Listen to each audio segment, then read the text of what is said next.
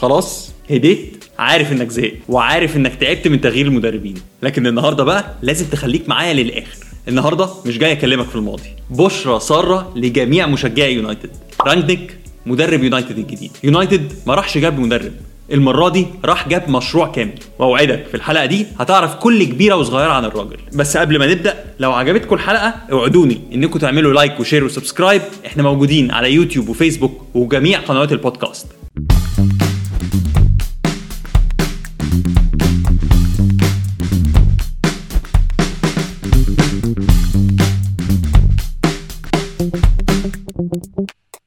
مدرس الألعاب المجنون زي ما أطلقوا عليه في بلده. واحد من أكتر الشخصيات تاثيرا على شكل الكرة الحالي. وعلى الرغم إن راجنيك عمره ما اشتغل برا ألمانيا قبل كده إلا في خلال الفترة القصيرة اللي فاتت كمدير عام لنادي لوكوموتيف موسكو إلا إنه كان حديث أندية كبيرة داخل إنجلترا وخارجها. ومن كام شهر بس رفض منصب المدرب المؤقت في تشيلسي وجي توخل مكانه. وقبلها كان في اتفاق مع الميلان إلا إن تألق ميلان تحت قيادة بيولي لغى الاتفاق ده. وعلى الناحية الثانية يعتبر رالف راجنيك هو الأب الروحي للمدربين الألمان من الجيل الحالي.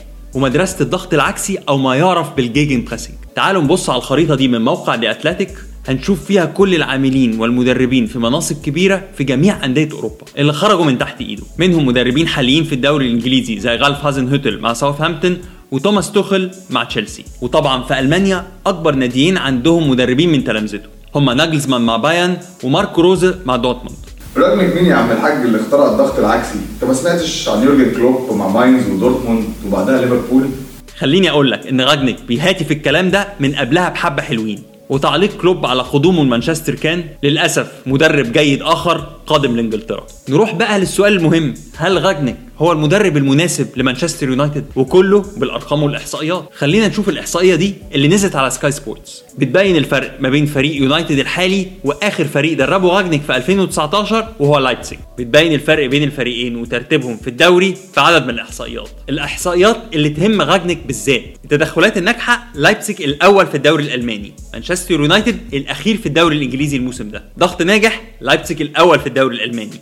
يونايتد ال 19 في الدوري الإنجليزي. الضغط في الثلث الأخير من الملعب لايبزيج الثاني في الدوري الألماني. يونايتد ال 17 في الدوري الإنجليزي. وهكذا وهكذا وهكذا. فريقين عكس بعض تماما. خد بالك راجنيك عشان يوصل للأرقام دي كان عنده فلسفة واضحة. مش بس في التدريب كمان في التعاقدات ومعدل أعمار الفريق تفاصيل كتير صغيرة بيهتم بيها. فرقه غالبا بتبقى صاحبة أقل معدل أعمار بين فرق الدوري. بيفضل التعاقدات مع لعيبة ما يزيدش عمرها عن 23 سنة. وده عشان المجهود البدني الكبير اللي بيطلبه من اللعيبة. الأمثلة على كده كتير. لعيبة زي جوستافو وماني وفيرمينيو. نروح بقى لرونالدو. لما اتسأل من كام سنة إذا كان لاعب بحجم رونالدو ليه مكان في اسلوب لعب فريقه قال بالنص صعب جدا. رونالدو كبر في السن وصعب جدا إنه ينفذ المهام اللي هطلبها منه. والله لو تعرض عليا رونالدو ما يلزمني. قولوا لنا في الكومنتات تفتكروا راجنك كان ليه دور في قعاد رونالدو على الدكة في ماتش تشيلسي الأخير؟ نروح بقى لل account على تويتر. ناشر من وجهة نظره أفضل تشكيل تعاقد معاه راجنك طوال مسيرته التدريبية مع الأندية. وزي ما قلنا كلهم كانوا صغيرين في السن. قدام هالاند اللي جابه لسالزبورج تحتيه فيرمينيو وفيرنر وماني. في النص سميث رو اللي راح على لايبزيج وجنبيه نابي كيتا اللي بيلعب في ليفربول دلوقتي. في خط الدفاع كيميش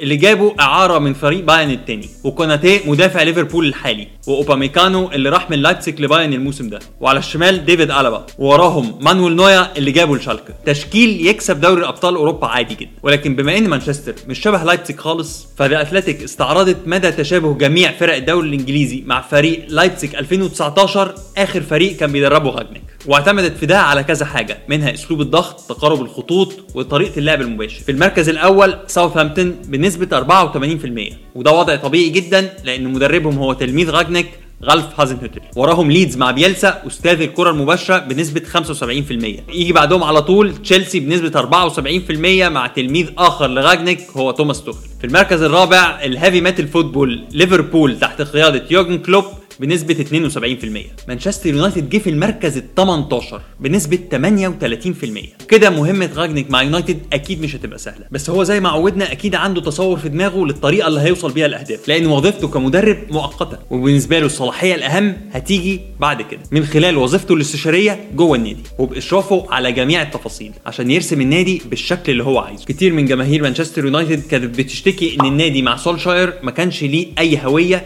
وما كانش بيلعب لعب هجومي. عايزين شخصية اليونايتد تبان زي أيام السير أليكس فيرجسون اللي في الحقيقة اليونايتد ما كانش بيلعب كرة هجومية طوال الوقت معاه لكن كل مباراة على حسب ظروفها. ولكن مهمة راجنيك الأساسية هي خلق شخصية جديدة لمانشستر يونايتد. آخر جدول هنستعرضه معاكم هو أكتر اللعيبة اللي بتقوم بمحاولات الضغط على الخصم في تشكيل مانشستر يونايتد. الجدول ده مهتم بمتوسط الموسم ده خلال ال 90 دقيقة. في المركز الأول يجي فريد بتقريبا 26 محاولة بعديه بوجبا ب 19 وراهم برونو وراهم سانشو. هنلاحظ إن رونالدو في المركز اللي قبل الأخير بخمسة رغم إن مركزه كمهاجم ليه أهمية كبيرة جدا في الضغط. على عكس المدافعين اللي بيكونوا حذرين أكتر بحكم مركزه. بالنسبة لراجنيك أهم حاجة الضغط لقدام في الملعب. لحظة خروج الكرة من الخصم ومحاولة استخلاصها في خلال الثمان ثواني الأولى من التحول عشان تبقى في وضعية أفضل للتسجيل وقريب من مرمى الخصم وهو لسه في حالة دربكة وصفوفه غير منظمة. مفيش شك إن راجنيك عنده وصفة نجاح مع جميع الفرق اللي دربها لكنه بيحتاج وقت وصلاحيات كبيرة وإمكانيات. أو زي ما هو بيوصفها بال three C's concept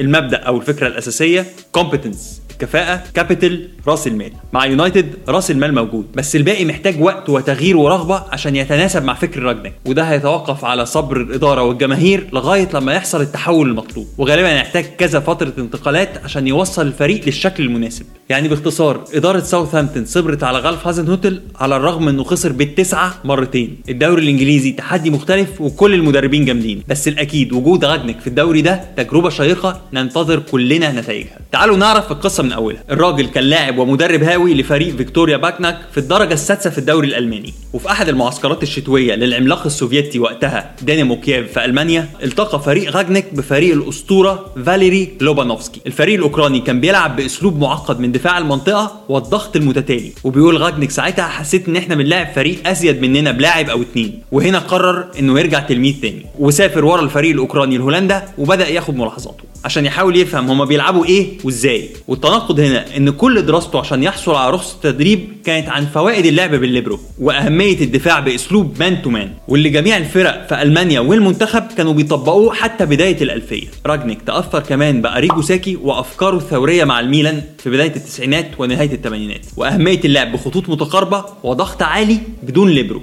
وقرر ينقل ده للدرجات الأدنى في ألمانيا. وبعد ما درب مجموعة من فرق الناشئين والفرق الصغيرة مدرس اللغة الإنجليزية والألعاب من جامعة شتوتجارت يتولى إدارة نادي أولم في الدرجة الثالثة. ويصعد بيهم لدوري الدرجة الثانية وهنا يبدأ الوسط الرياضي والصحفيين يتعرفوا عليه. تعالوا نشوف الفيديو ده. فيديو سنة 98 أول ظهور حقيقي على القناة الثانية الألمانية. في اكبر برنامج رياضي. رانجنيك بيشرح فيه أسلوب الضغط الشرس اللي بيمارسه فريقه لاستخلاص الكرة في أسرع وقت. والجمهور مستمتع بوجهة نظره اللي يشرح وبيتكلم خلالها عن السلاسل الدفاعية لفريقه وأسلوب الضغط المبتكر بغلق مساحة التمرير والزيادة العددية اللي بيخلقها بكثافة اللعيبة اللي بتضغط. وده بيتطلب وعي وقدرة من كل لاعب إنه هيكون متغطي بزميل ليه حسب مكانه دون الالتزام بمراقبة فردية. المدرب المغمور وقتها اتهاجم من المدربين المخضرمين واللعيبة في الدوري. مين مدرس الألعاب اللي جاي يتفلسف علينا ويقول لنا نستغنى عن الليبرو؟ رانجنيك اعترف إنه كان ممكن يندم على اللقاء ده لكن الفرصة وقتها كان لا يمكن تترفض. الموسم اللي بعده رانجنيك بيقود اولم للبوندسليجا وينتقل لقيادة فريق أكبر شتوتجارت وهنا بتظهر أول مشكلة. رانجنيك بيصطدم بنجم الفريق البلغاري بالاكوف واحد من نجوم الجيل الذهبي للمنتخب البلغاري واللي وصل semi-final كأس العالم 94 روحوا شوفوا حلقات كأس العالم 94 دلوقتي. اسمعوها عشان دي كانت بودكاست الراجل يقرر يقعد بالاكوف عشان مش بيجري كفاية. سامعني يا مارسيال لكن اسم بالاكوف كان أكبر من اسم المدرب وتقرر الإدارة إنها تستغني عن رانجنيك. إدارات أندية كتير أعجبت بشغل رانجنيك. عند نقطة معينة بيصطدم بالإدارة. في الحالة دي بيضطروا يمشوه. الراجل ده بيهتم بأدق التفاصيل. في نفس الوقت ثوري بيحب يطبق أساليب جديدة في كل حاجة أهمها طبعا المدربين فهو من أول الناس اللي عين متخصص لتحليل بيانات الفيديو في الجهاز الفني وبيعتمد على أخصائيين نفسيين وفريق كبير من المساعدين. الفرصة الذهبية جت لرانجنيك بفلوس المليونير ديتمار هوب. بعد ما اشترى نادي قرية تعداد سكانها على بعض 3260 نفر بالعدد.